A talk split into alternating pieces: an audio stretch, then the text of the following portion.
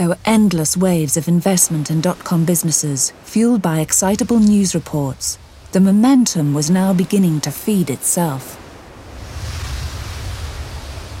The cash was flowing like ancient Egypt. It was amazing. I mean, you could fund a drawer full of socks back in those days, and, and people were giving 60 million here, 80 million there. There was a, a hysteria here that we've never seen since.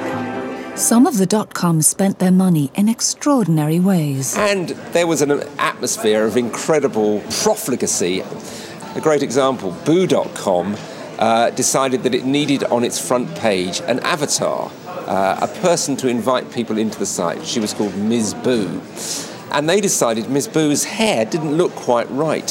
So they called up New York and got New York's top hairdresser to fly across the Atlantic to Britain to restyle Miss Boo's hair. Not a real person, but they spent real money on a real hairdresser to come and redesign the hair of Miss Boo. More and more ordinary people were swept up in the excitement of the dot com frenzy. Barry Lake is a quantity surveyor from Essex and a member of an investment club really didn't know much about stocks at all, but a friend of mine had seen uh, an idea of investment clubs. I think he read it in the paper or something. And he rang up a load of his mates, me included, and said, Right, okay, we're meeting down the pub, be there. So I did. We did feel that it was something that ordinary guy in the street wouldn't do until we got an investment club and we realised that, yeah, it is something the ordinary guy in the street can not only do but can get some enjoyment and hopefully a bit of profit out of as well.